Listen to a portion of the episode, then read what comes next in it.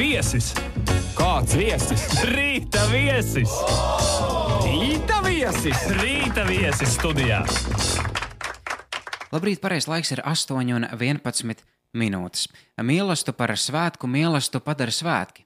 Vienkārši, taču šis ir laiks, kad nekas nav vienkārši vai pašsaprotams, un tieši tāpēc katrs labs notikums kļūst par lielu notikumu, jo to slikto notikumu ir nesamērīgi daudz. Šorīt par kādu labu notikumu, lielu notikumu un svētku mīlestību. Rietumu radio studijā viesojas koncerta zāles lielais dzintars vadītājs Timurs Tomsons. Labrīt! Labrīt!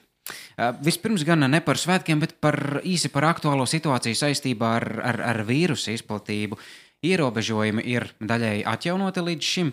Tie skar arī jūs, konkrētāk, robežas, apmeklētāju skaits, sēdvietas, maskas. Kā ar to tiek, tiekat galā, kā izdodas pielāgoties? Uh, Piela, ir jāpielāgojas šai situācijai, un uh, jaunie ierobežojumi nosaka to, ka mums ir iespējams koncertzālē atrasties līdz 300 cilvēkiem zālē.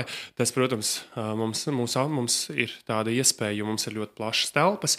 Tad ir, mums ir vēl viena tāds ierobežojums, ka maskas ir jāvelk ne tikai uh, publiskajā telpā, bet arī koncerta laikā. Um, arī ir šis ir jāievēro. Un mēs, protams, arī aicinām cilvēkus arī ievērot distanci, dezinficēt rokas. Mums eh, paskatieties, apmeklētāji, ka pie katra stūra ir kārbiņa ar dezinfekcijas līdzekli. Izmantojiet to tiešām, cik jums ir nepieciešams. Mēs arī kā, izmantojam, lai nestāvētu rindā pie uh, bāra letes, ka var uh, vīna glāzi pasūtīt arī, arī aplikācijā, Tiamo grupas aplikācijā.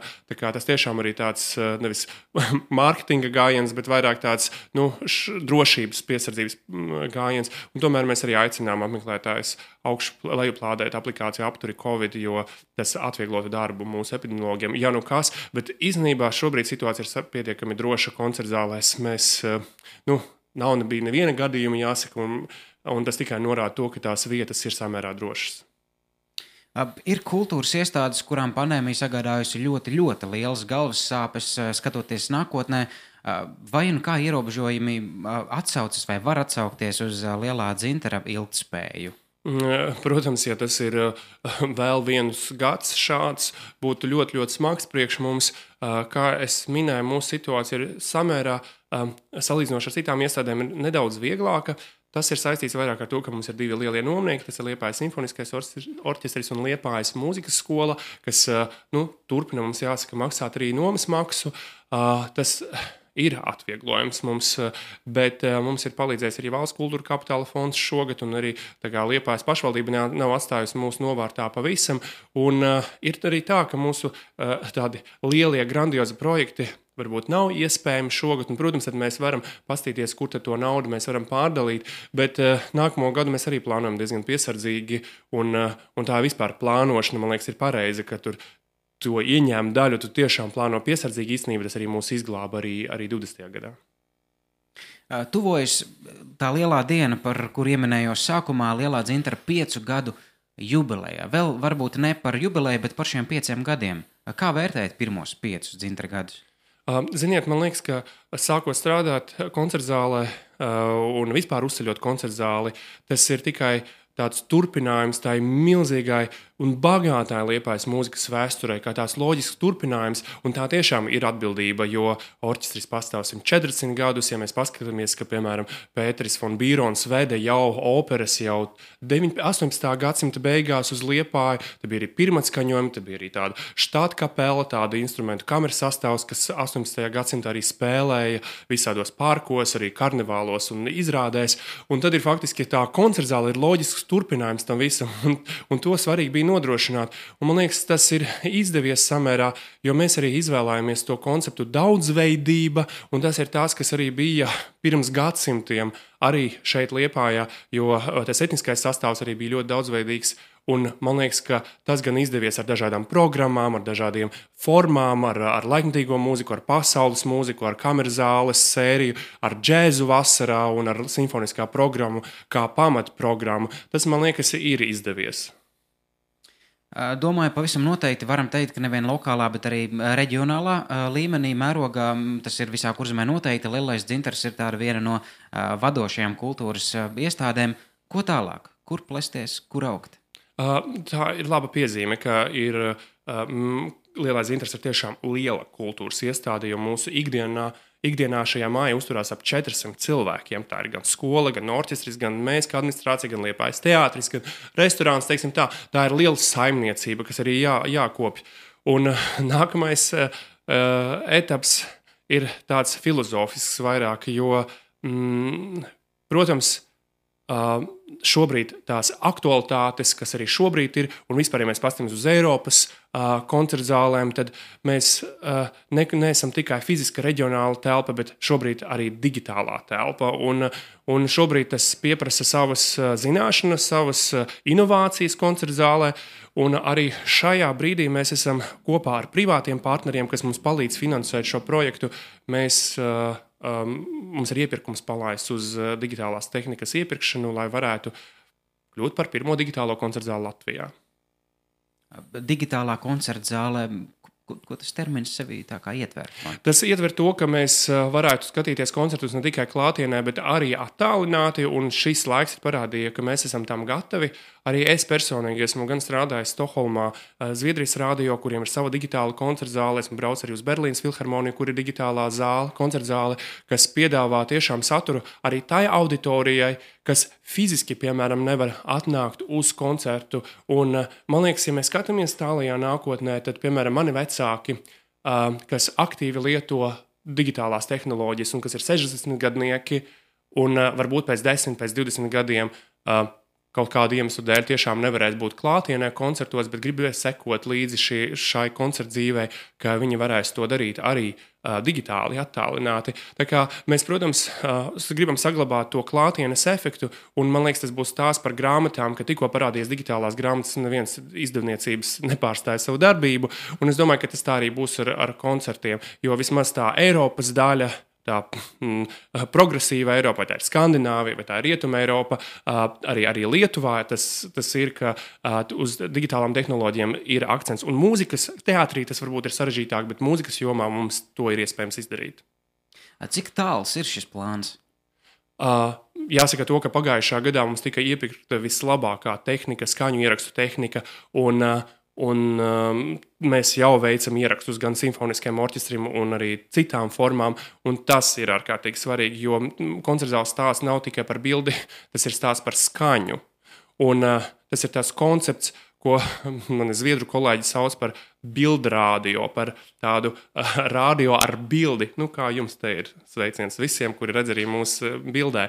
Un, uh, es domāju, ka mēs jau nākamajā gadā spēsim piedāvāt arī digitālo saturu uh, klausītājiem. Jāsaka, tas vairs nav tik sarežģīti, kā tas bija pirms desmitiem, desmit gadiem. Tehnoloģijas ir attīstījušas ļoti daudz, un mums konsultējuši vairāk nopietni partneri. Un mums tiešām ir Liepājas koncertzāles attīstības biedrība, kur ir savākta tāda brīnišķīga, ietekmīga cilvēku grupa, kuri palīdz arī mums līdzfinansēt šo projektu. Par to lielo dienu. Tad visbeidzot, liela diena prasa to lielu nodzīvot. Kā atzīmēsiet piecu gadu jubileju? Mēs atzīmēsim ar diviem koncertiem 30. un 31. oktobrī. Tā ir piekdiena un sestdiena. Pirmais koncerts ir pulkstenis septiņos, piekdienā un otrais pulkstenis piecos. Jāsaka, ka tiem interesantiem, kuri gribēs arī noklausīties pirmskoncerta sarunu, lekciju, var teikt, jānāk vienu stundu agrāk, pulkstenis sešos un pulkstenis četros sestdienā. Pirmskoncerta lasījums Liepais kultūras akvareles. Jā, tas tā ir. Mēs esam sadarbojušies ar Liepājas Universitāti kopā arī ar privātiem partneriem, kas mums palīdz arī līdzfinansēt um, dažādus interesantus uh, um, notikumus. Un viens no tiem bija, ka mēs pasūtījām Liepājas Universitātē pētījumu par Liepājas mūzikas. Uh, uh, tādu izpildītāju mākslas vēsturi, koncentrējoties uz Liepājas simfonisko orķestru un Liepājas operu. Un jāsaka, ka tur atklājās tik interesanti fakti vispār par liepājas mūzikas dzīvi, ka uh, mēs nolēmām, ka šis ir jāpastāsta arī tādā koncerta lekcijas, lekcijas formātā. Un Vēsma Lēvalda un Ilza Valci, kas bijušas divas pētnieces no Liepājas universitātes, arī sagatavojas, sagatavojas stāstījumu un prezentācijas par šo. Un tas tiešām sāksies kopš 1783. gada līdz mūsdienu laikiem. Tādās 40 minūšu, minūtēs mēs uh, skriesim par, cauri, cauri šai informācijai ceļojums vēsturē pirms koncertiem un kas pašos koncertos? Arī tas ir kā, kā loģisks turpinājums, ka mēs teicām, ka pieci gadi ir koncertzālē, bet mēs atskatāmies tajā ilgajā vēsturē, kas ir bijis. Un pirmā daļa būs saistīta ar to, ka mēs tiešām tādā retrospektīvā skatījumā paskatīsimies, kas tad tie bijušie lielie grandi, kas liepāja uzlika uz tās uh, Latvijas un arī Eiropas skatuves. Nu, kā, kā īsts piemērs, piemēram, mēs atcerēsimies uh, 1992. gada uh, septembri, kad atklājās Liepājas opera, un to atklāja Māris Vētra ar Šarla Guno operu Fausts. Un uh, Māris, bija, viņš vēl bija students, uh, sāks tikai dziedāt uh, lielās lomas, un tad viņš pēkšņi kļuva par uh, ārkārtīgi slavenu dziedātāju. Tad viņš Neapolē dziedāja Vīnē un, un Berlīnē, un uh, mēs iekļāvām piemēram, šādu darbu. Tad, piemēram, mēs arī atcerēsimies par diviem ārkārtīgi lielām, perso ārkārtīgi lielām personībām, par ko mēs liekas, aizmirstam šajā laikā. Tas ir Arvīts Jansons un Irīda Jansons, kas bija, kuri bija Marijas Jansona vecāki. Arvīts sāk spēlēt uh, Liepājā, ir eh, viola, pirmo violi operas orķestrī, Iraida spēlēja, dziedāja soprānu, un tad mēs arī nolēmām uh, Karmenu, Bizē operas Karmenu arī iepiet šajā programmā. Atcerēsim, ir tādas figūras kā Imants Reisnis, piemēram, kurš bez kura es atvainojos šajā koncertā, mēs vienkārši neatrastos. Imants ir ierakstījis vienkārši kolosālus pamatus latviešu mūzikas un ar ziedu valsts valsi, Jāņa Mediņa Zieda valsi, mēs noslēgsim arī, arī pirmās daļas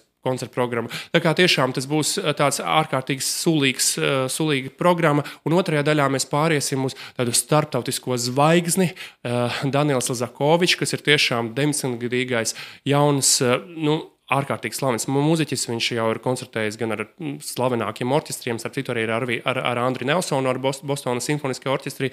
Un mums ir tik liela laime, ka viņš var atbraukt arī uz Liepāju, un viņš atskaņos um, Čaikovska violu koncertu ārkārtīgi slavenu darbu kopā ar meistru. Man liekas, tā būs lieliska sadarbība, un tādu ar, ar, ar augšupējušu noti pabeigsim šos, šīs svinības. Es iztēlojos, ka gan runājot par koncertu, gan par lasījumiem pirms koncertiem, noteikti nav tikai 300 liepainieku, kuri gribētu to visu apmeklēt. Kā ar biļetēm vēl pieejamas? Jāsaka, nu, ka tur ir sarežģīti ar biļetēm. Protams, mums ir tikai 600 vietas. Ir, diemžēl šajā, šajā koncertā man liekas, ka var, kāda biļetīte var būt, kāda rezervācija atklāsies un varēs vēl noķert. Bet tie, kuri nevarēs to izdarīt, Latvijas Rādio 3 klasika. Uh, 31. oktobrī arī tiešraidē translēs šo koncertu, tā kā sekoja tam līdzi. Man liekas, arī būtu interesanti to, ka pateikt, ka šis, visu šo stāstījumu, vēsturisko stāstījumu komentēs koncerta laikā Oris Silabriedis. Faktiski viņš būs kā tāds stāstnieks, kurš izvadīs visu par tiem vēsturiskiem līkločiem, tos uh, um, klausītāju, un man liekas, tas būs ārkārtīgi interesanti. Jā, tas izklausās patiešām, patiešām interesanti. Bet, ja mazliet vēl atkāpjamies no šī pasākuma, kas vēl šobrīd aktuāls, ko plānojat? Mēs plānojam savu dzīvi, jāsaka, jo, kā mēs sakām, sliktākais ir neplānot neko. Uh, un kāds var iedomāties, kā tas notiek? Droši vien es, es varu tā iedomāties, nu, ka tu atnāc uz savu kabinetu, tev stāv vai nu tāds maģijas bumba, vai tu izliec kārtas, kā tad būs, ko tad jāsaplāno, jo šobrīd tiešām tas ir baigi sarežģīti. Bet uh, jāsaka, ka mums uh, lielākie notikumi būs arī novembrī. Mēs neatteicāmies no valsts svētku koncerta 17. novembrī, kas ir kļuvis jau nu par tradīciju un kas, man liekas, ir tik. Uh, Tik monumentāli, ka mēs spējam to darīt šajā koncertzālē, un to uh, Aņārs Rubiķis, slavenais latviešu diriģents, uh, brauks arī uz šeinu uz Liepāju un iestudēs brīnišķīgo valsts svētku svinīgo programmu, un tā būs viņa debija Liepājas koncertzālē. Tas ir tiešām liels prieks. Mums ir tiešām arī kameru mūzikas programma, ir iespējama bez simfoniskā orķestra un, piemēram, trio palādi, jo arī slavens latviešu kameru mūzikas ansamblis kur arī atskaņos gan Mendelsona klavieru trio, gan arī Pētera Vaska darbus, gan arī speciāli šai programmai pirmā atskaņos Santas Ratnietes um, darbu. Tas ir mums arī svarīgi, ka šajā procesā neapstājas arī tas radošais darbs. Un, uh, mēs arī, protams, decembrī ir arī simfoniskais orķestris piedāvā gan uh, māsas Balanasas būs atbrauks kopā ar Gintu Rinkēviču atskaņos mm, brīnišķīgu programmu, un arī Jēkaba Ozoliņam svinēsim 75 gadu dzimšanas dienu, arī tādu varbūt populārākas mūzikas repertuāru. Un, protams, arī nākamais gads ir jau gatavs mums sekot līdzi. 9. janvārī Latvijas Rādio koris brauks ar pareizticīgo dziedājumu programmu. Svinēsim jau arī tādu zvaigznes dienu. Un tad jau mums sāksies arī tāds ritms. Ar 200 vai 300 vai 400 cilvēkiem mēs to darīsim.